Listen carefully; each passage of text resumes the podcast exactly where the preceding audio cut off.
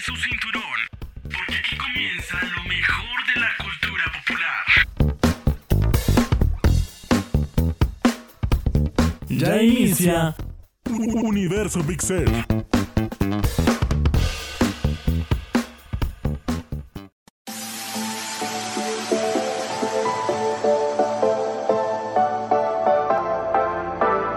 Hola a todos, ¿cómo están? Sean bienvenidos a Universo Pixel, el espacio de información y entretenimiento que lo lleva a conocer mucho más sobre la cultura pop.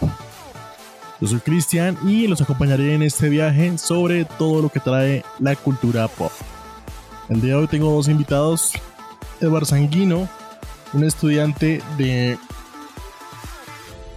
licenciatura en artes visuales de la Universidad Pedagógica Nacional de Colombia, y Walter Pestana, un estudiante profesional de artes visuales de la Universidad Nacional Abierta y a Distancia de Colombia. Muchachos, ¿cómo están? Bien. Hola, mucho gusto, Cristian. ¿Cómo se encuentra hoy?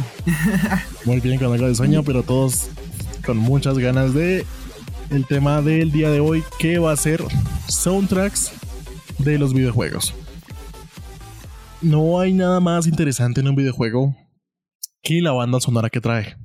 Principalmente cuando esa banda nos transporta a épocas pasadas. Así que, por mi parte, pienso que, voy a iniciar, no sé, ¿qué dicen? ¿Inicio yo o qué? Sí, comience, comience porque... Sí, comience usted. Por los nervios. Entonces, bueno, la primera banda sonora, de las mejores que hemos escuchado, es de un juego eh, actual, entre comillas, de hace algunos años, aproximadamente de 5 a 7 años, que es Broforce. Broforce tuvo un soundtrack que fue diseñado por la banda Estridencia o Strident, que es una banda que empezó en 2008. Principalmente es una banda de metal. El tema principal de Broforce pues fue creado por ellos y por como tal la marca desarrolladora que es Free Lives y su marca que lo publicó, que es Develop Digital. Así que vamos a escuchar en un momento cómo es que esta banda sonora, que es una, una belleza porque principalmente el tipo de sonido impactante que se fusiona con la jugabilidad que tiene este videojuego. Así que esto es Broforce por Estridencia.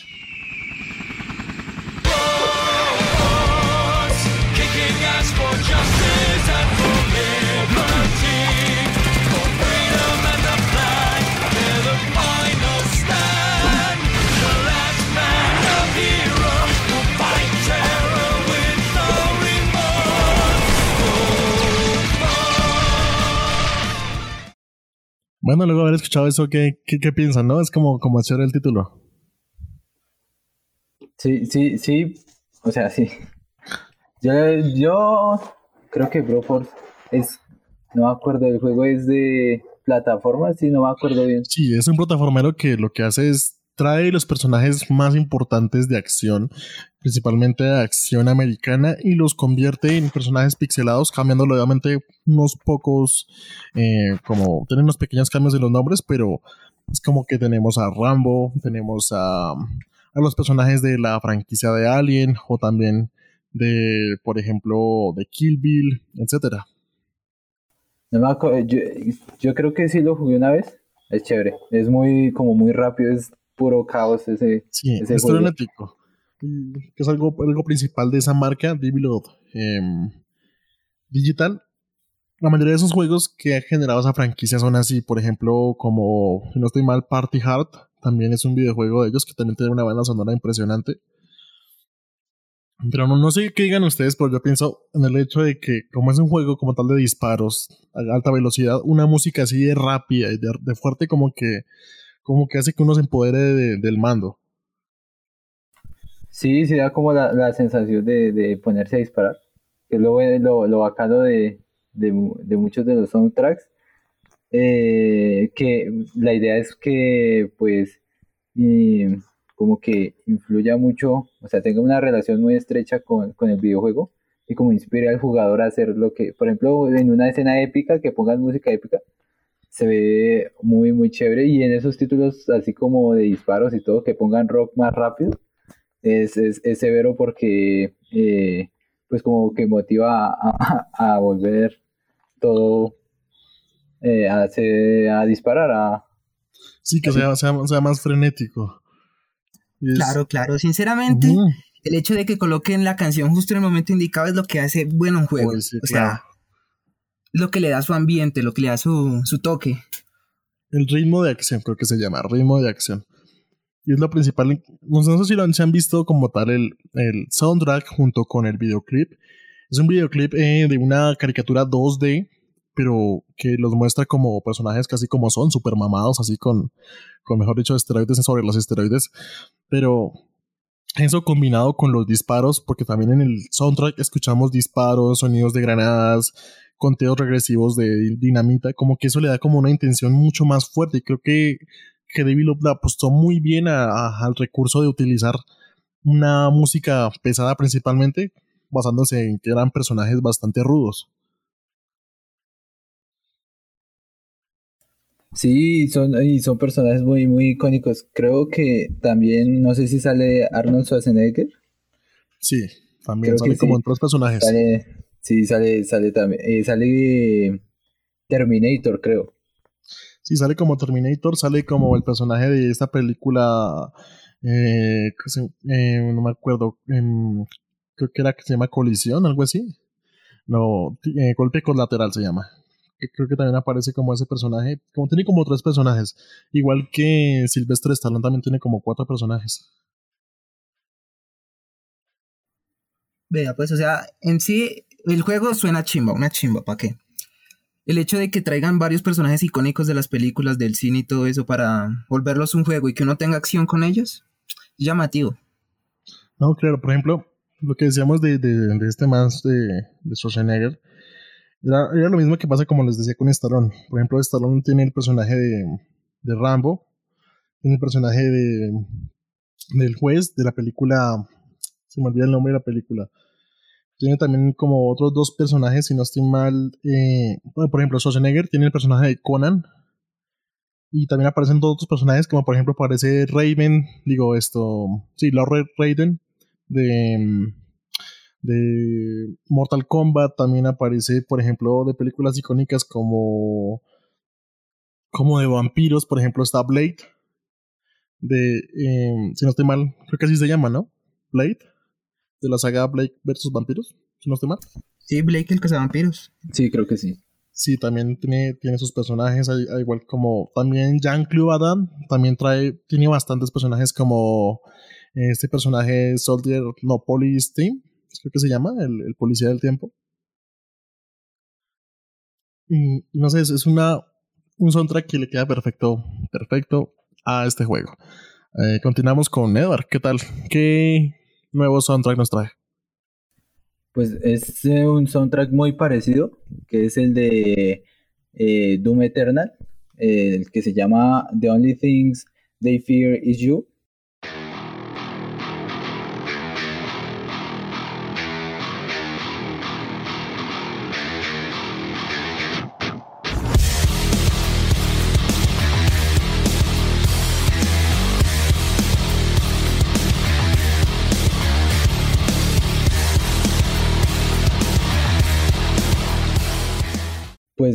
Ese es el, el soundtrack de Doom Eternal, del el juego que, que salió en 2020, de los- el último Doom que salió.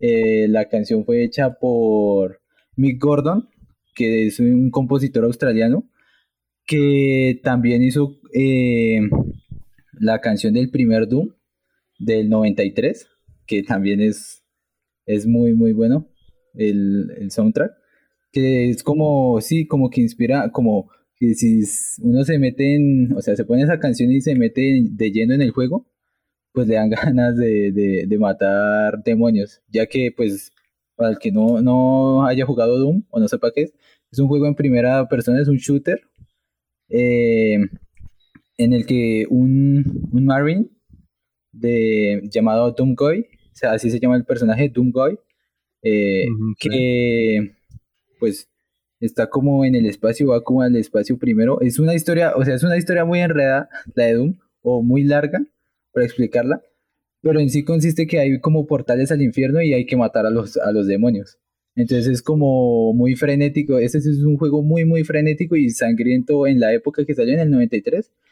Era muy frenético y en el 2020 sigue con ese frenetismo y con esa con ese gore que, que caracteriza a Doom. Sí, bastante. Principalmente el hecho de que, no, más por el hecho de ser una saga icónica y que fue la que empezó prácticamente la historia de, los, de los shooters, por el hecho de la, primera persona, más que todo el hecho de la música siempre es muy importante para el momento. No podríamos, yo, no podría jugar un Doom en el que la música fuera muy dulce, le quitaría el, el sentido de, de, de esa como por ejemplo como lo utilizan los survival horrors de dar ese ambiente, ese contexto al jugador. Sí, pasa así mucho en los, en los survival horrors que como esa, esa tensión que, se, que crea el sonido, no solo, no solo, la, no solo la canción, que, que también muchas veces, sino como el ambiente, la atmósfera que se genera con el sonido es, es muy, o sea, tiene que jugar mucho con eso para, para que el juego quede muy bien y por eso pues Doom es, es tan bueno. Y sí, eh, eso de, de los primeros eh, shooters que jugaba con el 3D entre comillas, porque Uy, sí, era el 3D como todo, todo raro, ¿no? Sí, porque eran como ¿cómo lo planos en- si eran planos como en 2D, o sea, no había 3D en sí, sino eran 2D con la con la que como la ay se me olvidó la palabra. La ilusión de 3D. Sí, por ejemplo, juegos como F-Zero para la Game Boy Advance utilizaban ese, ese, ese estilo de, de 3D. Y, y, pues, a pesar de que pues para uno no se vea igual, para la época era una, una pasada completa. Claro, y la jugabilidad incluso ahora, o sea, en cual- prácticamente en cualquier dispositivo corre, o sea, es un juego que uno prácticamente puede jugar en cualquier momento. Eso sí, sí, sí es cierto y es, es una belleza de juego que hay que probarlo. Y bueno, ya que Walter al, al fin volvió a hablar, ¿por qué no nos cuenta qué nuevo juego nos trae? Con gusto, caballero. Pues yo traje la canción de un juego que el que no lo haya jugado, definitivamente no salió a jugar con los amigos. bueno, eh, la canción es el soundtrack de Halo Combat Evolved. ¿Quién no lo ha jugado? Ah, yo, al menos yo sí. Sí, Bueno, primero que juego. todo, primero que todo, Halo. Halo es una franquicia de videojuegos de ciencia ficción creada y desarrollada por Bungie Studios. Desde Halo Reach y gestionada ahora por 343 Industries. Propiedad de Microsoft Studios. La serie se centra en una guerra interestelar entre la humanidad y una alianza teocrática de alienígenas conocidos como Covenant. Más adelante se encontrarán como alianzas como los Flux y los Prometeos.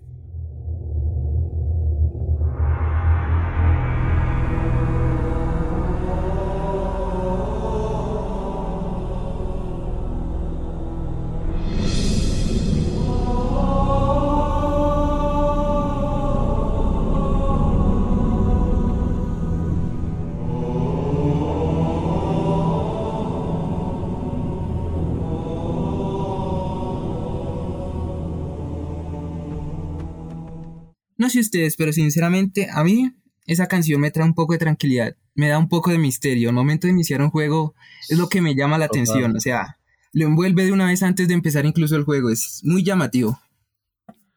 No, sí, claro, principalmente por, porque en, en esos años, si no estoy mal, en 2001, cuando se lanzó Halo Combat Evolved para la Xbox original, fue la que le dio el impulso. Microsoft no hubiera podido llegar hasta donde está si no hubiera sido por ese juego. Fue el, fue el precursor como tal de, de los videojuegos que ya pasaban no más al 3D, sino principalmente a un 3D pensado en un shooter que tuviera que ver también con, con alienígenas más, o sea, como fuera de, de lo que ya, ya teníamos planteado como alienígenas el hecho del Covenant, o sea, una, una organización así por distintos, o sea, pensar en una organización intergaláctica de esa manera, eh, de los Halos, es, es una, locura y, y tenía que ser muy importante también el, el, el estilo de la música, porque no sé us- ustedes, pero yo siento que el estilo de la música, el utilizar música clásica, principalmente el hecho de, de este canto, se siente como si fuera de alguna manera como los orígenes que vemos en las películas, el hecho de que los Spartans se utiliza como una analogía a los Spartans de hace años, de, de- de- del inicio de las civilizaciones, y el poderoso ejército, ejército que era. O sea, el utilizar esa analogía y mantener esos aspectos clásicos para utilizarlos en un juego que va mucho más allá de lo que tenemos en este momento. Claro, claro, sí, incluso en el 2001 se vendió más de 65 millones de copias con un beneficio solo de venta de videojuegos superior a los 3.400 millones de dólares. O sea, imagínense la cantidad de plata.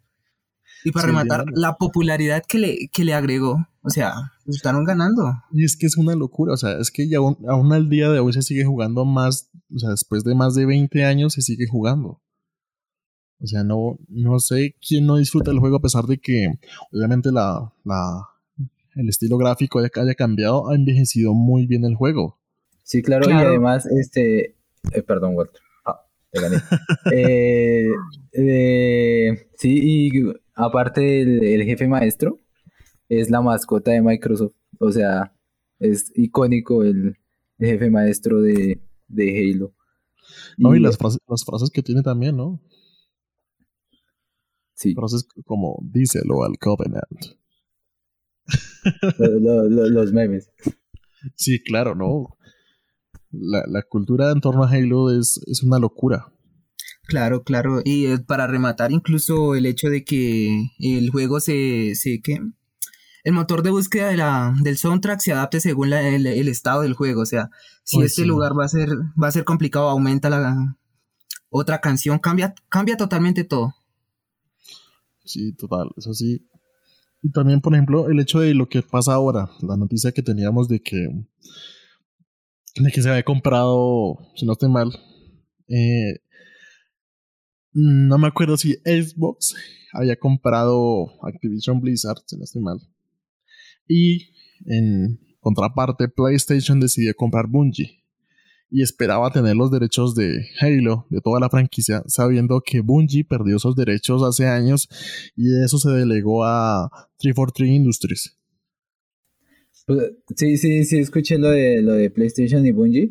No sé si iba no sé si iba así como, como a buscar el Halo, pero sí, si hubiera sido como un, un ¿qué? Un, un valor agregado a la compañía, pero igual sí, ya obviamente eh, los derechos no se iban a quedar en, ya con el éxito que tuvo eh, Halo, no, no, no creo que se hayan quedado con, con la compañía original, a menos que hayan seguido trabajando muy bien con Microsoft y todo, sino si Microsoft quería, pues se la compraba ya. Sí, eso sí es verdad, pero, Sí, pero incluso yo creo que hicieron más que todo la compra. O sea, como para no dejarse del- de, la competencia, como para decir, no, si ellos compraron esto, yo compro también, o sea, no me va a quedar callado. de pronto no fue solamente por el hecho de los derechos, sino por apostar por la, por la inteligencia del, del grupo de Bungie, por el hecho de que creo, pudo crear ese juego, nadie puede decir que no pueda, o u optimizar los juegos que ya tiene, o mejorarlos, que era lo que le está apostando en este momento Sony, dándole mucho más dinero a Bungie. Sí, de pronto es más como el valor creativo que tiene la compañía, más que los juegos que hubiera tenido, o que tienen los derechos encima, más por el valor creativo que tienen las personas que trabajan ahí. Aunque quién sabe si serán las mismas personas que hicieron Halo, o ya cambió totalmente todo, o no sé. Pero igual sí, sí, también la compra de Activision Blizzard por, por, Microsoft de- sí fue Sí, fue complejo. bastante acertada, sí, claro. Están quitando mucho catálogo a PlayStation, pero lo, lo más impresionante es que prácticamente lo bueno de lo que decíamos de estos soundtracks es que nos, nos llevan al juego sin siquiera escuchar nada del juego. Uno escucha esta canción o la del Halo 2 o 3 y sabe qué juego es y recuerda todo, o sea, es igual que Halo Reach o por ejemplo los Wards, etcétera, 4. Uno con saber la música sabe de, de qué juego se, se trata. Y es una forma como de mantener como esa hipertextualidad, por así decirlo, pero en la música para llevarnos de una música directamente a un referente. O sea, y eso es algo impactante como la música nos puede hacer una vez recordar todo y hacer hasta, hasta tener esa nostalgia de esos recuerdos. Sí, es chévere. De hecho, cuando la, la puso Walter, eh, me acordé fue de la pantalla de inicio, cuando uno lo pone, todas las, la imagen, las imágenes y todo eso. Y, y cuando, por ejemplo, sí, lo que dijo que cuando hay una parte difícil, que suena más duro, eh, es, es chévere porque uno como que dice, oye, aquí va a pasar algo. Sí, claro. me, me- me van a matar.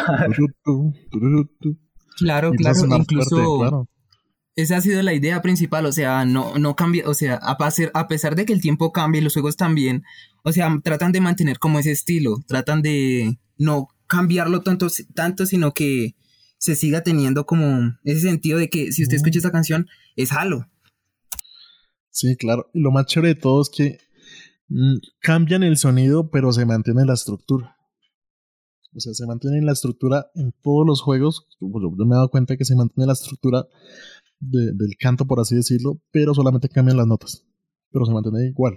Es como ya parte del lore. Bueno.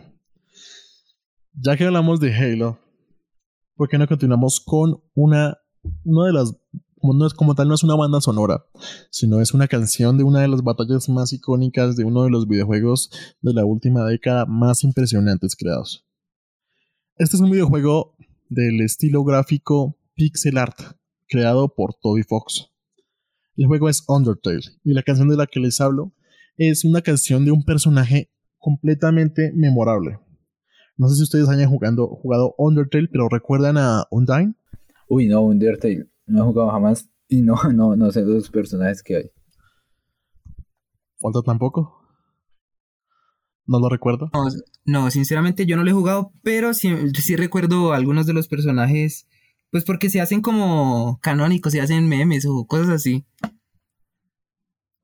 Sí, porque uno de los personajes más importantes de, esta, de este juego es Undyne. Como tal, es un... ¿Cómo podría describirlo? Es un, una figura como antropomórfica. Porque es un, un pez. Prácticamente yo diría que es como una mantarraya o, o una anguila unida a la forma física de un hombre. Que principalmente es, uno, es un soldado del reino subterráneo de Undertale. Y esta es una de las canciones de su batalla.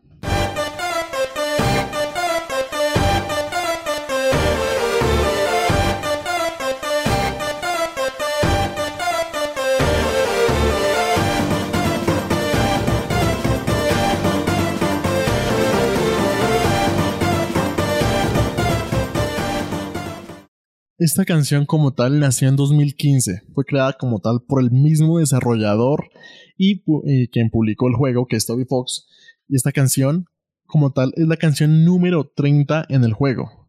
Dura un aproximado de 37 segundos, obviamente en bucle, pero es, es una completa pasada jugar este nivel que es uno bastante, tiene complejidad, no tanta como por ejemplo un nivel como el nivel de Sans, pero tiene complejidad y lo más hermoso es el estilo de la música, lo que hablábamos, el frenetismo, porque pues Undertale se... Principalmente se ve a Undertale como un juego de dificultad por el hecho de la cantidad de movimientos que hay que hacer y es impresionante el sonido. Sí, pues de hecho yo la he escuchado solo en... ¿En qué? En, en memes o en videos de TikTok. Así es.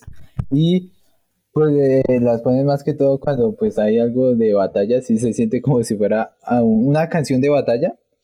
Para los que han jugado eh, RPGs eh, de antiguos, pues suena algo muy, muy parecido. Uno no sabe exactamente de qué, o sea, si uno no sabe exactamente de qué juego es, piensa que es de un juego ya antiguo, así no, no conozca el juego y sabe que es de una batalla, que entró en una batalla. Eh, pero es, es chévere escuchar eso y decir, ah, está entró en una batalla, es como un, como un reto, como algo así. Claro, claro, incluso yo dije, o sea, yo lo conozco es por memes o cosas así, pero incluso la canción me recuerda bastante los, los juegos antiguos, o sea, como lo que es eh, Mario Bros, que o sea, sonaba la misma canción y se repetía constantemente, pero igual eso le daba su ambiente al juego. Sí, lo chévere, lo que me parece a mí que es chévere de la canción, es que es lo mismo que decía Walter, por ejemplo, es ese momento de repetición, pero no solamente es eso, sino que busca la dulzura de un juego clásico. En el juego clásico buscaba, por ejemplo, en Under- Undertale se busca una dulzura llevada al extremo, es una tiene su contraparte, es como un mundo en el que es dulce, es tierno, pero a la vez puede ser amenazante. Y eso es lo que se siente con esta canción. Es una, una amenaza dulce, es como como una como una carta a, a lo que se espera, como una premonición. Y, y es la del frenetismo y pensar que uno, mientras que juega, eso influye mucho, influye mucho en la acción del, la, la acción del, del jugador. No es lo mismo jugar sin música que jugar con esa música que uno siente más ansiedad por jugar. Claro, claro, el simple hecho de que sea algo como tan dulce o cariñoso, por decirlo así, o sea, también le da como su toque de misterio, de drama. De inseguridad también. Exactamente. Es como en los juegos de horror, cuando es- hay una música muy dulce, uno tiende a interpretarla como algo que puede hacer daño y que tiende a ser, por ejemplo, algo que se esconde detrás de una faceta falsa. Claro, es que es algo inusual escuchar, eh, escucharlo en un, en un, como en un juego de pelea o algo así, es inusual y eso le llama a uno más la atención, es como que lo atrae porque algo va a pasar, algo, algo sucede. Señor Edward, cuéntenos, ¿cuál es el siguiente soundtrack? Ah, bueno, yo cambiando de, de- género, bueno, pero siguiendo con la acción, eh, traje una canción llamada A Dark March, eh, creada por Danger Mouse. Es de GTA, Vice, eh, GTA Liberty City Stories. Eh, y pues esta canción es el tema principal. Y pues durante el juego, o sea, en la radio, en ninguna radio del juego se puede escuchar, pero durante el juego sí, sí, se, puede, sí se puede escuchar.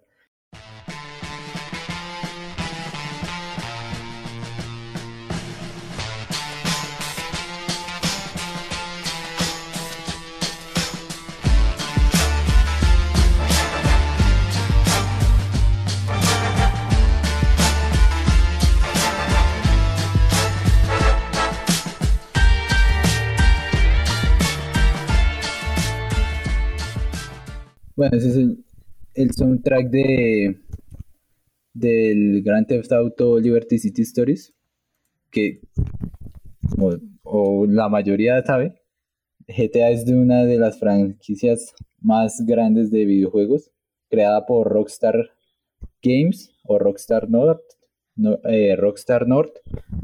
Y pues este fue lanzado en para la PSP en el 2005 y pues eh, cuenta la historia de. ¿De quién? De. eh, ay, se me olvidó. Tony Cipriani, un mafioso. Que pues la, la ambientación del juego es mucho. O sea, un- uno escucha. Primero escucha la canción. eh, y pues a mí se me viene a la mente la mafia, la mafia italiana. Sí, total. Y, y el juego es muy, o sea, como todos los juegos de Rockstar, eh, son muy enfocados a, a delinquir. Y son, y son, pero los juegos son muy buenos, son muy divertidos. Usted no, no tiene como aburrirse en un. GTA. Los de, los de Rockstar. Toma GTA a robar. No, claro, y el hecho que sea mundo abierto prácticamente le permite hacer cualquier cosa, una infinidad de cosas. Eso usted puede Sí, hacer de todo. Lo chévere es lo que, lo que decía, porque antes de, de- de iniciar con el podcast del día de hoy, hablábamos de eso, de cómo en distintos juegos de la franquicia se cambiaba en el estilo, porque hablábamos, por ejemplo, que en Liberty City y en GTA 3, si no estoy mal, sí, hablábamos de esos dos, era una mafia italiana, mientras que en Vice City y, por ejemplo, GTA San Andreas o GTA, si no estoy mal, GTA 4 y GTA 5, ya era más como pandillas, como, o como carteles. Pues el GTA 4 sí es también como una mafia. No sé si rusa, no me ese sí no lo he jugado y no he visto la historia, nada, pero también es, es chévere. Nico Bellic, que es el protagonista.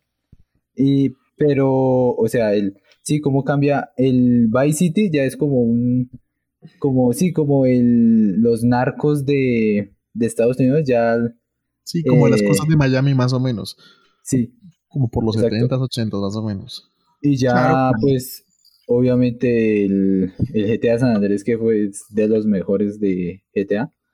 El me- para mí el mejor. Y después va el GTA V.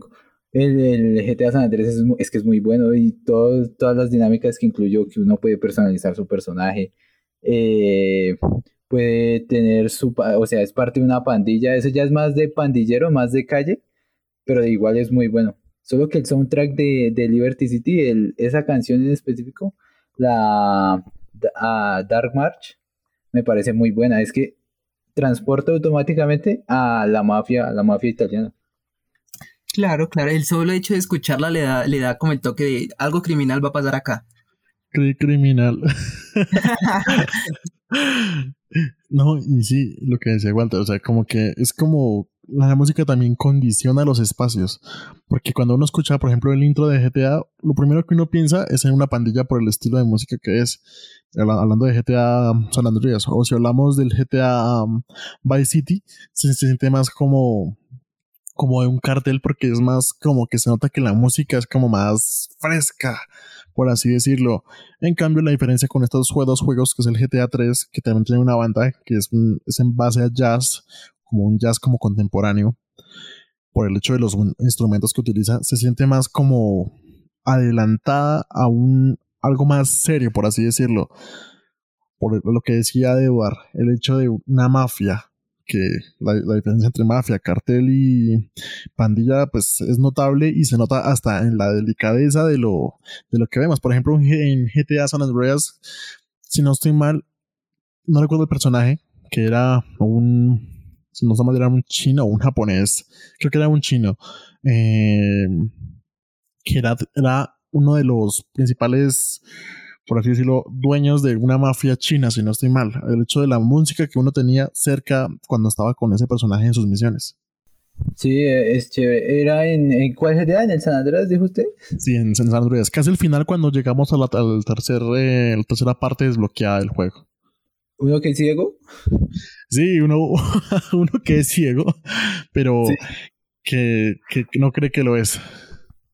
Sí, sí, sí, sí, ya sé cuál, ya sé cuál es. Eh, que también sale un Creo que se llama que dice... Easy, ¿no? Creo que se llama Itzy, no estoy mal. Tiene un nombre extraño. No, por lo que acuerdo. es un nombre chino. Y recuerdo que como tal, ahí vemos mafias, creo que rusas, chinas y, y pandillas ya norteamer- norteamericanas. Se llama pandillas de- del Bronx y de todo. Todo eso Exacto. norteamericano. Norteamericano. Pero sí, o sea, es, impresionante cómo, cómo hasta, hasta la, la música nos puede llevar al punto de saber a qué región, o sea, de qué región o de dónde se va a tratar el, el videojuego. Sí, o la acción que se va a hacer. También la acción. O los sentimientos también. Sí. Es, es, es chévere. Bueno, Walter, ¿qué nuevo soundtrack nos trae? Bueno, sonará un poco repetitivo y toda la cosa, pero yo traje el soundtrack de Halo 3, como para demostrar que realmente no cambia mucho, pero la idea también es como adaptarse a un nuevo juego.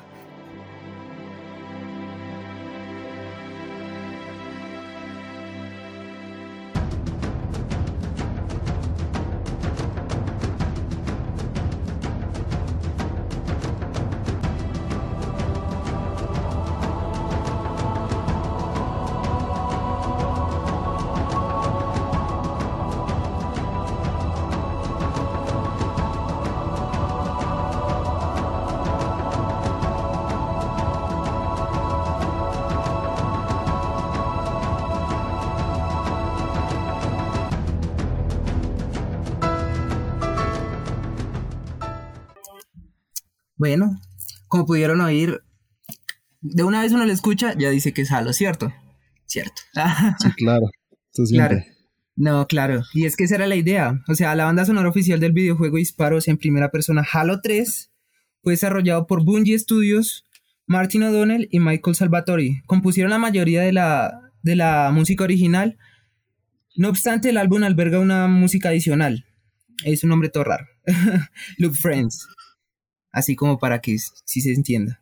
Es que fue un tema ganador de un concurso consumado previo al lanzamiento de la banda sonora. El producto consistió en un set con dos discos compactos y se publicó el 20 de noviembre de 2007.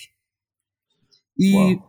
y, y pues como les venía diciendo desde, desde el Combat Evolved, la idea de ellos siempre ha sido como mantener esa esencia de Halo, o sea, el misterio de una vez empieza el soundtrack. O sea, antes de que empiece el juego, usted ya sabe que es Halo, sí o sí. Y mantener el misterio, siempre el misterio. Cada vez que se oye el soundtrack al empezar el juego, mantiene su misterio.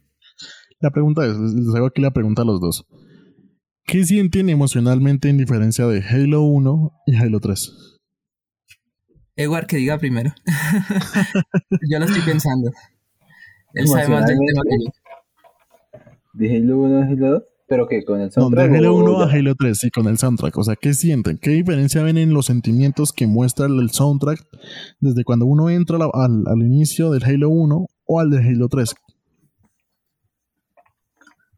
Pues el de Halo 3 me parece un poquito, o sea, sigue teniendo los violines y todo del, del Halo 1, pero esta vez no está como el, el boom de, del Halo 1, que es como un poquito más rápido y más, más esto es como un poquito más, más, más triste, digamos así, un poquito más triste. Entonces, pues es lo que, lo que pienso yo. Pues, perdón, ya, sí, sigo yo. Ah, bueno, bueno, pues para mí la cuestión de lo que es el soundtrack de Halo 1 y el Halo 3 es como que eh, la adaptación, o sea, no mantenerse en el mismo, sino adaptarse. El hecho de que el primero fue lanzado como para darle una historia, el tercero ya para darle como la emoción de, de cambiar algo, o sea, ya el primero a todos les encantó, pero tenemos que adaptar, adaptarnos, dándole como eh, un sentimiento un poco más lento, como para dar un poquitico más de misterio y sensación a, a algo nuevo. Pues como tal, yo exactamente dijeron lo que quería que dijera, porque principalmente yo noto que en el primero se nota la emoción, la emoción de algo nuevo, de algo que no hemos visto, se notan las ganas, eso que hablábamos de, la, de lo frenético. Pero en Halo 3 y en Halo 2 también se ve, pero en Halo 2 se ve algo como neutral. En cambio en Halo 3 se ve algo triste, algo melancólico y también tiene que ver con la historia, la diferencia entre Halo 1 y Halo 3. Todo lo que aconteció estos tres títulos. Y lo que decía también Walter, el hecho de que son los cambios, porque también no solamente son cambios en la historia, sino también cambios gráficos. Cambios, por ejemplo, en Halo 3 añadimos a, la, campaña principal al personaje del Inquisidor, que si no estoy mal se llama Del Badam. Lo incluimos y el hecho de, de esa inclusión como que también requiere esa, esa nostalgia, porque, o sea, entramos ahí, se supone que es la Tierra como tal, y si no estoy mal se inicia en, en una en, Brasil, en una selva brasileña, y el hecho de cómo, cómo se nota que la humanidad está perdiendo la batalla contra el Covenant. Entonces yo pienso que la música está haciendo, por así decirlo, como una predisposición para que el jugador entienda qué es lo que va a haber en el juego. Mientras que en Halo 1 fue una, por así decirlo, una de las primeras batallas que ganó en la UNSC al destruir el primer Halo. En Halo 2 fue pues más o menos 50-50 con el hecho de, de lo que aconteció Halo 3 saber que pues fue mucho más complejo cómo, veíamos la Tierra como tal en ese juego, tanto en, en, su versión Halo 3 como Halo 3 ODST. Porque no sé, o sea, no, ¿qué sienten así como de distinto también en la campaña? No sé, yo creo que es como el hecho de que tratan de agregar algo nuevo, o sea, en el primero, o sea, una batalla, sí, pero para con completar el planeta, para, para obtener de nuevo el planeta, por decirlo así. Ya después es como sobrevivir, el hecho de tener que sobrevivir. Cada vez es como ese. Como ese, como ese ejemplo, por decirlo así. Sí, también en parte, o sea, como, como el hecho de que saben que en el primer juego eh, tienen las de ganar. Y en el tercero, pues están buscando no perder. Esa yo siento también, también que es la diferencia. O, o qué piensa, por ejemplo, Evar, frente a, frente a, a eso que estamos como prácticamente en el mismo, la misma línea con Walter. Me acordé de las cosas virtuales y a ver qué piensa tal persona para que hable. Eh, la verdad yo me he pasado el Halo 3. Yo me he pasado el Halo 3. No, no, no lo he jugado tanto. Porque mi Xbox no quiere leer el maldito juego. Sad, sad, sad, güey. Muy triste. Hagamos una oración para salvar Halo 3. Sí. Una donación mejor para el pobre Lego. Ah, no mentira. Sí, más bien. Así puedo jugar Halo 3 y ayudar un alma. Pero sí, prácticamente yo que lo, lo, alcancé casi a terminar. Tanto el primero como el último se ve esa diferencia. También el hecho del float, o sea, también tiene que ver con eso, porque se, se supone que al final, y eso es un spoiler para los que no lo han jugado, pues eviten el, spoiler y pásense un minutico. El hecho de que el flow también llega al planeta Tierra y es cuando todo pues empeora aún más. Llega una de las naves de del Covenant. Si no estoy mal, el si no estoy mal la, la nave que llegan es el el pilar, el pilar si no estoy mal. No recuerdo el nombre. No sé si me equivoco. Pero el hecho de también eso, o sea, como pensar que esa realidad que no existía hasta que encontraron el Halo en el primer juego, pues es duro. Es duro pensar que, que todo, por ejemplo, donde creció la mayoría de todos esos humanos, saber que mueren. O sea, esa nostalgia de perder al equipo, por ejemplo, que sucede también en juegos posteriores como la precuela Halo Reach. Ver cómo cada miembro del equipo muere, ver cómo la, la sociedad como tal se derrumba y saber que todo está en manos de, de un grupo pequeño es, es algo fuerte.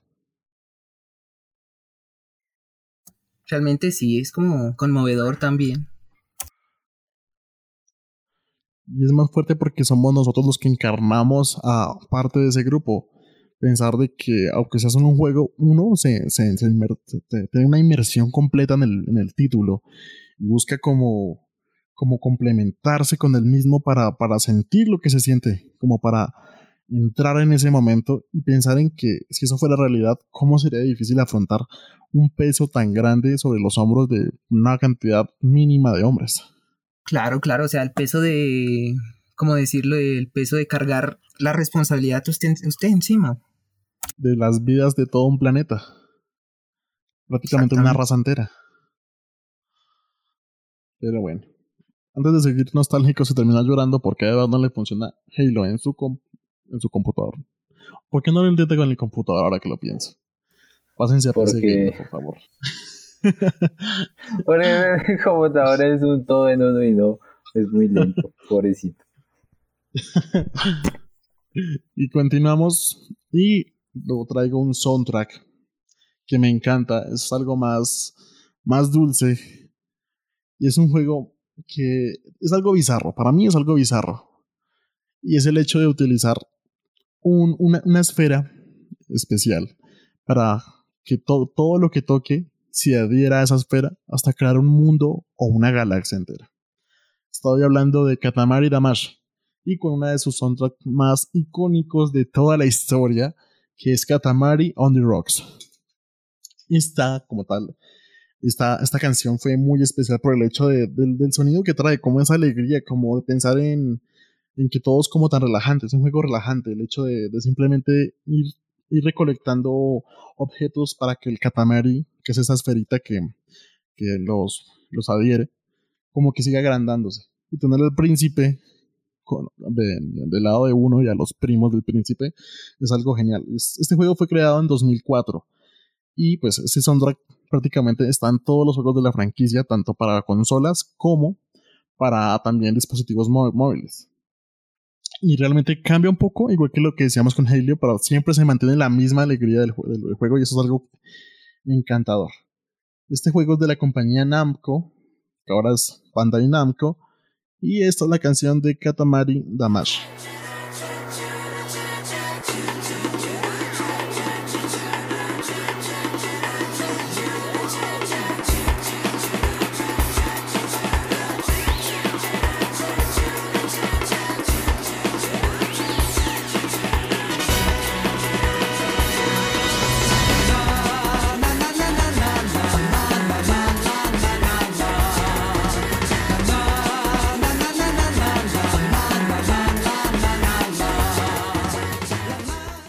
¿Qué les parece? ¿Ya la habían escuchado?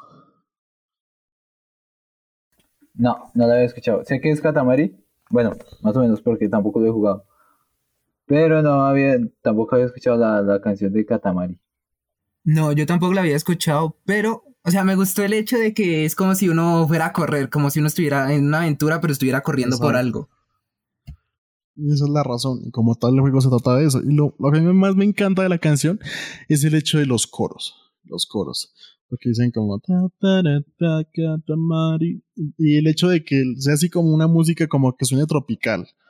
Y, y unido como a, esa premisa de que el juego es prácticamente correr por todo lado eh, adheriendo a, a ese catamari lo que sea, o sea, cosas raras como animales, objetos pequeños, o sea, cada vez más grandes, como que se vuelve como algo determinante, como que tiene, tiene como una alegría, como, como de, no sé, como esa necesidad que a veces tenemos de, de obtenerlo todo.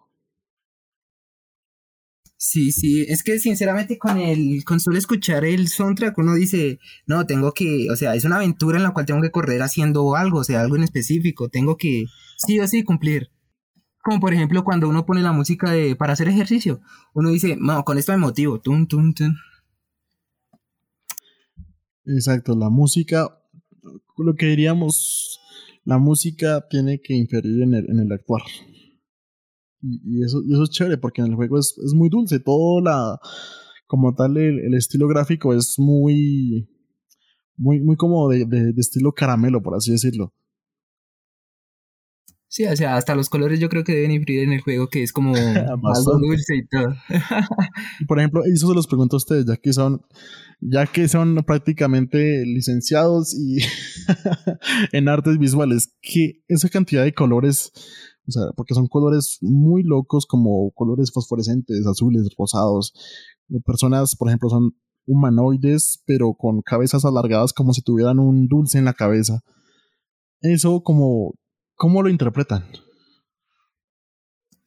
Yo lo interpretaría más como, o sea, algo nuevo, como algo espacial. Por decirlo así, digamos, el objetivo de estoy en otro lugar y quiero intentar algo nuevo. Algo así lo interpretaría. Y los colores, y así como con los colores pastel, o sea, pero que sea algo dulce, algo que no sea, que se note desde el principio que no es como tan sangriento, es más algo suave. O sea, el hecho de que el color se asemeje a una comida específicamente también tiene que ver. O sea, existe eso de que un color se asimile con un sabor. Pues generalmente siempre asociamos como los colores cálidos, eh, como pastelosos, como con cosas dulces. Por ejemplo, usted piensa en algo agrio, piensa por ahí algo en un verde, un limón, algo fuerte. Como algo oscuro, sí, sí, sí. No, nunca me, se, me, me ha, se me ha pasado por la mente de que un color condicionara también el sentido del gusto. Señor Edward, ¿quería comentarnos algo? Se nos murió, pobrecito. Se murió como, el- como, la, como la consola. ya, eh, no. Está- está- estaba pensando en que sí, lo, lo de los colores. Que pues, sí, yo, o sea, yo he visto cómo es Katamari y son colores como muy suaves, digamos así, son suaves. Que, o sea, son como amigables. Usted no, no siente ningún tipo de, como de, digamos que violencia, como algo así. No son tan fuertes. Por, igual también es un, es un juego que no sé, pues según la estética, según los, los colores, parece dirigido a niños. Algo parecido a, a Pokémon. Que los colores no son agresivos. Como decir un color rojo muy fuerte, un color naranja muy fuerte. Esos son, ya son colores un poco más agresivos. Sino son un poco más pastelosos, que son los colores que son un poco más tenues. eh, que son como, digamos, usted coge un pigmento azul y le echa blanco, eso ya es un, un color pastel. Que todo lo que se, se, se diluye con blanco, todo lo que se revuelve con blanco ya es un color pastel. O sea, Entonces esos como, colores, sí, como, como si ese blanco fuera una especie de crema hablando de, de repostería. Por así decirlo. sí, digámoslo así.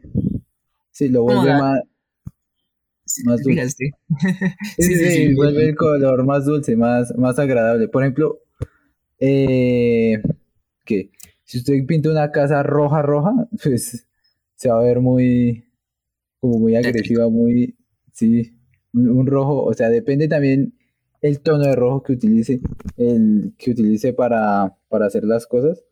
Rojo Eh, pasión para que les encanta mi casa y se exciten al verla. Más, o- sí, Mm. eso. Eso podría pasar, O- o sea, cambiando, Puede- y- y- perdona, y cambiando, un color puede también, o sea, digamos en un videojuego, un color puede inferir en las sensaciones también como de lo que se percibe como algo de por deseo. Sí, puede que sí, también la este, o sea, tiene que ayudarse también por la estética del, del juego. Pero por ejemplo, digamos en Doom, que los colores son más vivos, los colores son, o sea, son más agresivos, son más, eh, más fuertes, tienen muchas sombras. Eh, también en la estética de, de los juegos de terror, que todo es oscuro, casi gris, que ya los colores son muy, muy apagados. En cambio, en Katamari, los colores son más, más amigables, son, son muy, muy amigables con la vista. Entonces, eh, por ejemplo, cambiando, si usted pone, por ejemplo, los colores de Katamari en Doom, eh, Doom, Doom, De un candy. Matando a los Teletubbies ahí todo el tiempo. Sí, queda muy, queda muy raro, o sea, el, el color también influye. señor Slayer. Señor, eh, Doomguy. Sí, por eso, entonces, tanto el color como el eh, también, porque sí, igual, si ponemos la música de Katamari en el juego de Doom o en la música de Doom en Katamari, que Katamari se vuelve loco, el, el príncipe se vuelve loco recogiendo todo eso, intenta, queriendo matar a todos.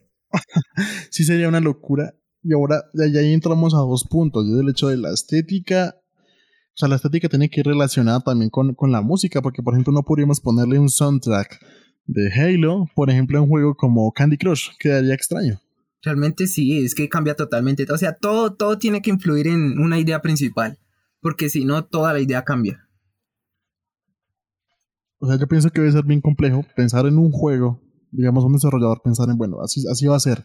Y el momento de la música, una música que la compagine y que, porque hay juegos que tienen, o sea, pueden ser un juego, o sea, en las mecánicas, visualmente puede ser una belleza, pero tienen música espantosa. Sí, eso, eh, o sea, ahí muchas veces la estética no, o sea, supongamos también la estética debe ser buena. No, no los gráficos, porque hay, eh, digamos, eh, juegos que son pixelados, que también el pixel art es, o sea, hay pixel arts muy buenos, que pues también, o sea, se ven muy, eh, muy estéticos, muy, muy, muy bonitos. Ah, Estético y bonito es diferente, pero bueno. Eh, se ven muy bonitos. Y, y pues también la música ayuda bastante, por ejemplo, también en Pokémon, que por ejemplo cuando cambia de ruta también se, se cambia de música en el Pokémon Rojo Fuego. También que se cambia de música cuando uno coge la cicla, para los que han jugado Pokémon, cuando uno coge la cicla cambia la música, entonces se, se complementa, todo se complementa. Ahí lo que decían también, por ejemplo, si, si recordamos el soundtrack de uno de los lugares más icónicos de, de esa generación de Pokémon, principalmente en la, en, la, en la región de Kanto, era el pueblo Lavanda. O sea, cómo en ese pueblo uno también cambiaba toda la perspectiva sobre Pokémon por la canción que tenía el pueblo Lavanda. Sí, de hecho, en, la, en los primeros juegos, en el, en el Pokémon rojo y el Pokémon verde y azul, bueno, y amarillo, creo que creo que el verde, no me acuerdo, hay uno que arcoíris son- deberían hacerlo. Eh, sí, en ese, como no había, o sea, se jugaba en la Game Boy Color, y pues los sprites, que son los, el pixel art que se hace, los sprites, no se ven, o sea, no se ve nada muy colorido, sino el al principio es blanco y negro, pero cuando uno llega a Pueblo Lavanda, ya la pantalla cambia de color, como se le pasa como un, un tono morado por toda la pantalla. Y la canción también es muy tétrica y, y también todos los creepypastas que se hicieron por esa canción. La canción. Faltó esa canción. Sí, faltó, pero ni tanto faltó porque aquí todavía está. En unos segundos la voy a poner.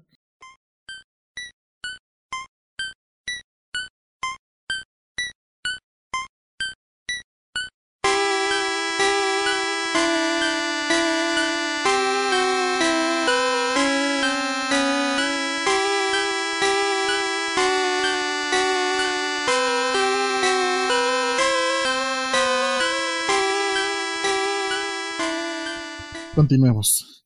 Entonces, eh, Edward, ¿todavía hay alguna canción por ahí? No. Podría hablar. Iba, estaba pensando en la, en la, en la otra del, del en otro GTA, el San Andrés, que pues ahí ya se nota más el cambio de mafia a, Pandillas. a pandilla, sí, ahí se nota más la pandilla. Porque eso es un- también del género. Porque mientras que la que se nos mostró, que era de, Liberty City, nos mostraba eh, como un- una estética musical que sería como más o menos, pienso yo, como una especie de tango. como algo así, una música mucho más romántica y, como, como, como la música que se le pondría a las películas del Padrino, por ejemplo, es una referencia directa. En el GTA San Andreas es más como una música, un rap que es muy, muy cercano a lo que son las pandillas. Sí, sí, sí, el, el sonido del GTA San Andrés es muy de calle, ya que pues, to- toda la historia gira en torno a, a las pandillas, policía corrupta, todo. Sí, Sí, no. conseguir todo así. todo desde cero. Y también, no sé, creo que en parte eso, eso que eso, eso, eso se complementa ahí. Es el hecho de que al iniciar todo desde cero, como que la, la, la canción también como que lo, lo ejemplifica. Como que se nota que también en la canción se muestra el tipo de clase, por así decirlo, monetaria en cada uno, mientras que en Liberty City hablamos de los leones, una, una prácticamente una clase mucho más adinerada, al igual que en, en GTA 3. Ya en los demás juegos hablamos de, de algo más bajo, por ejemplo en Vice City hablamos de algo intermedio que es pues un cartel, algo más como más suave, pero pues todo que le falta crecimiento, mientras que en San Andreas ya tenemos a una pandilla, algo que empieza desde lo más bajo. Claro, claro, y eso se nota, o sea, literal desde el principio con ese soundtrack uno dice, uff, pandillero de una vez. En Estados Unidos muchos de, de los raperos antiguos, de los raperos de, de los 90s, 80s, 2000, eran parte de pandillas. Sí, Y sí, pues, sí. Obviamente Rockstar, se relacionaba. Sí, Obviamente se tampoco basó fue la bastante ahí. Sí. Bueno. Yo tengo otra, otra, otra canción ahí que es como la canción final para cerrar este podcast. Póngala, DJ. Esta canción es como tal, es actual, prácticamente si no estoy mal fue hecha en 2018, pero uno de los juegos más, por así decirlo, con más tiempo en el mercado, con, de, de, de las franquicias, que hablamos de Super Smash Bros., que se vio prácticamente nacer en la Nintendo 64. Y a pesar de que en ese inicio veíamos a Smash como algo más dulce, de lo que hablábamos en todo el programa, algo más dulce, esta vez lo vemos como algo mucho más dinámico y más que todo como, por una parte suena como, como esperanzador, pero a la vez como tan, tan, tan fuerte el hecho de, de la historia que converge de, de, esta canción. Entonces esto es Super Smash Bros. Ultimate, versión en español latino.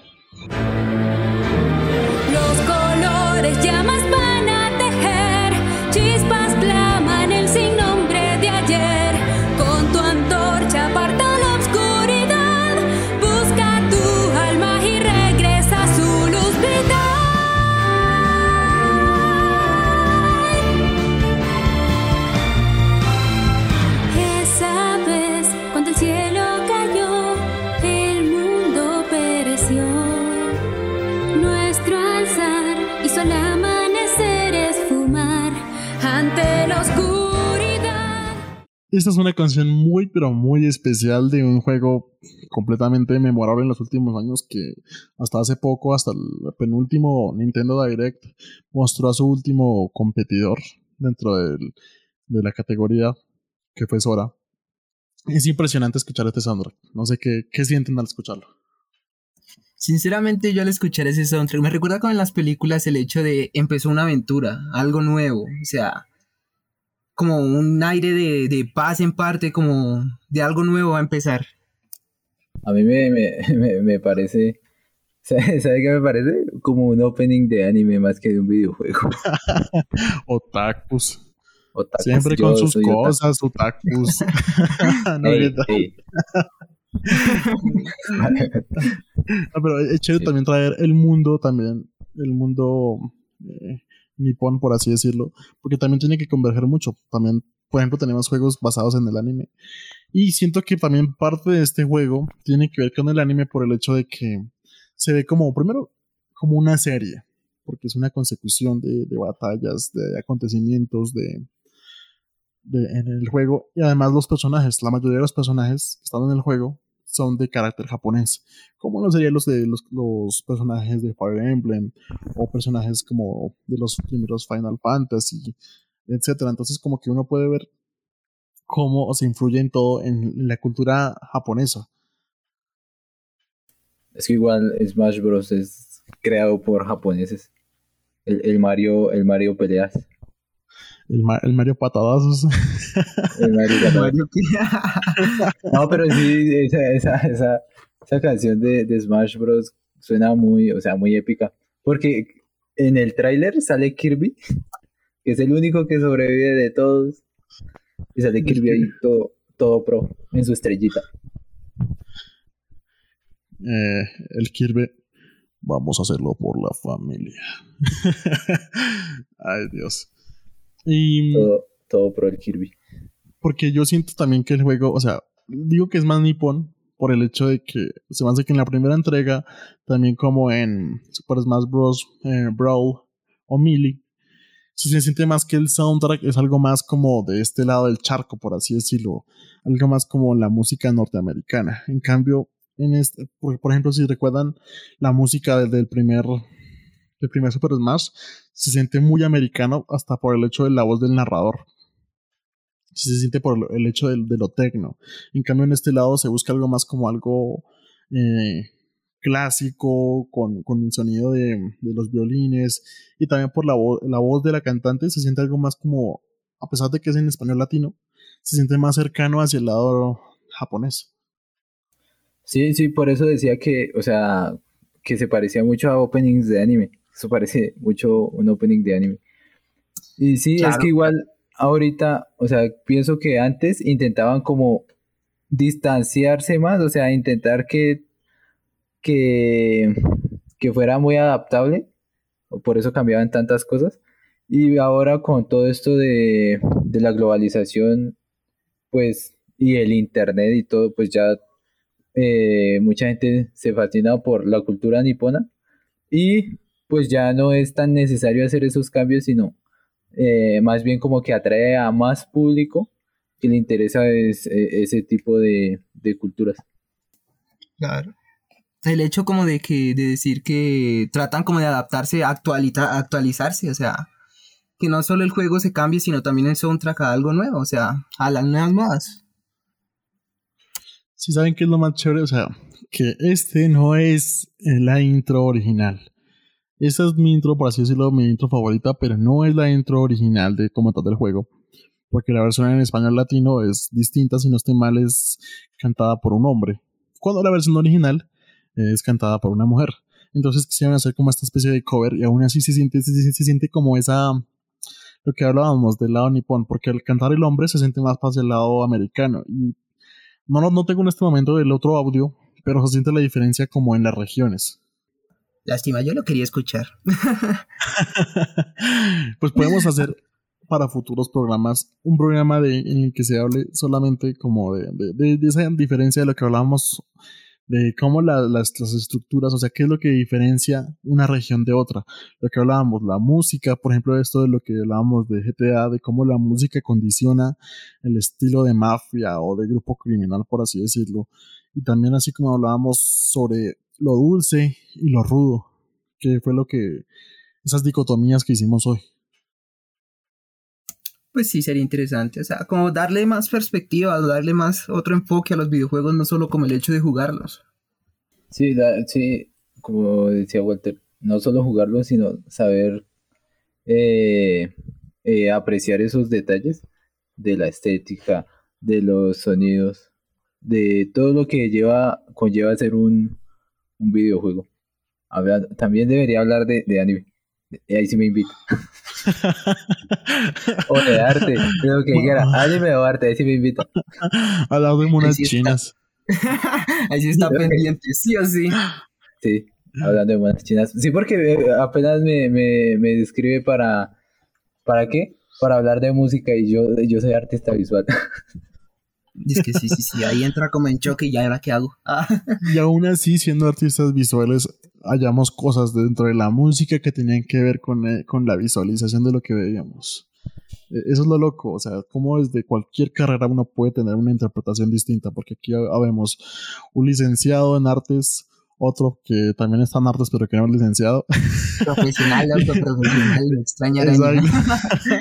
y un periodista. Y entre cada uno se notan las diferencias de, por ejemplo, yo no sabía, y es algo, una conclusión que encontramos hoy es el hecho de cómo se puede unir desde el sonido, una unión entre los sentidos, desde el sonido al gusto, el, el sonido a la vista. Yo creo que pues, si tenemos más tiempo y habláramos de los periféricos, podríamos llegar al punto como hasta de los sonidos eh, frente al tacto. Por ejemplo, cómo un sonido puede hacernos sentir qué tipo de, de cosas son. Por ejemplo, en Minecraft, el hecho de al romper un material, cómo, cómo sabemos el, qué material es.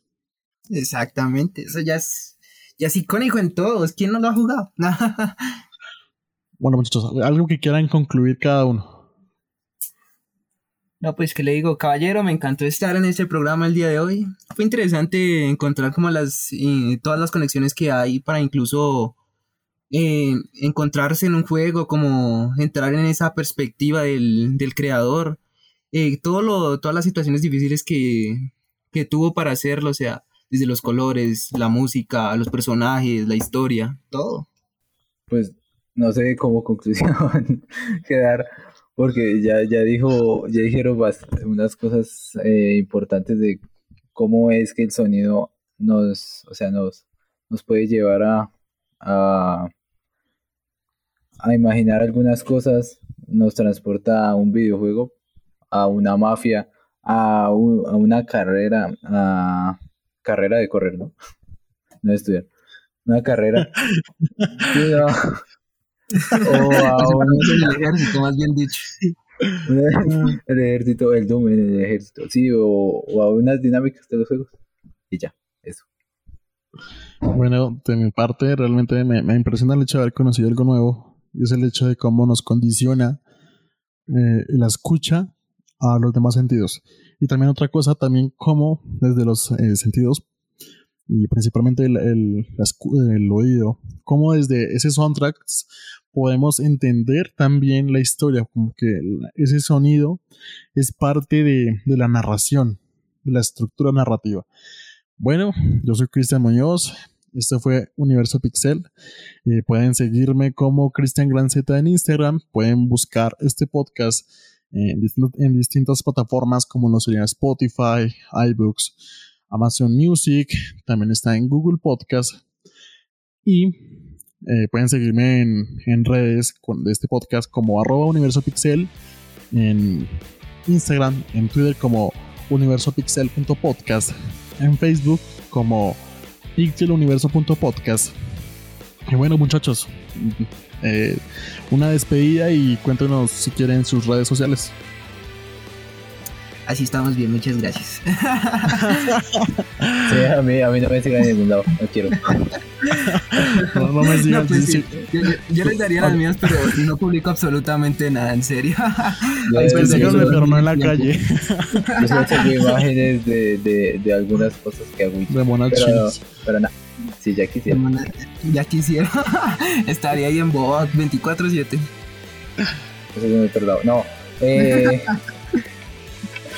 no, es que no, Entonces- sé, no me sé los arrobas, no me sé nada, entonces no. Entonces, una despedida. Hasta Eh. luego. Muchas gracias por oírnos. El día de hoy solo echamos cháchara, pero gracias por su atención. Me siento como exposición de colegio. Sí, como algo. Bueno, chao, chao. Bueno, y esto fue Universo Pixel, el espacio de información y entretenimiento que lo lleva a conocer mucho más sobre la cultura pop. Yo soy Cristian Muñoz y nos vemos en un próximo nivel.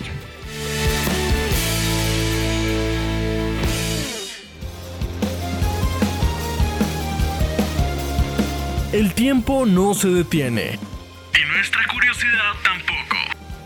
Es- escúchenos la próxima semana aquí en Universo Pixel.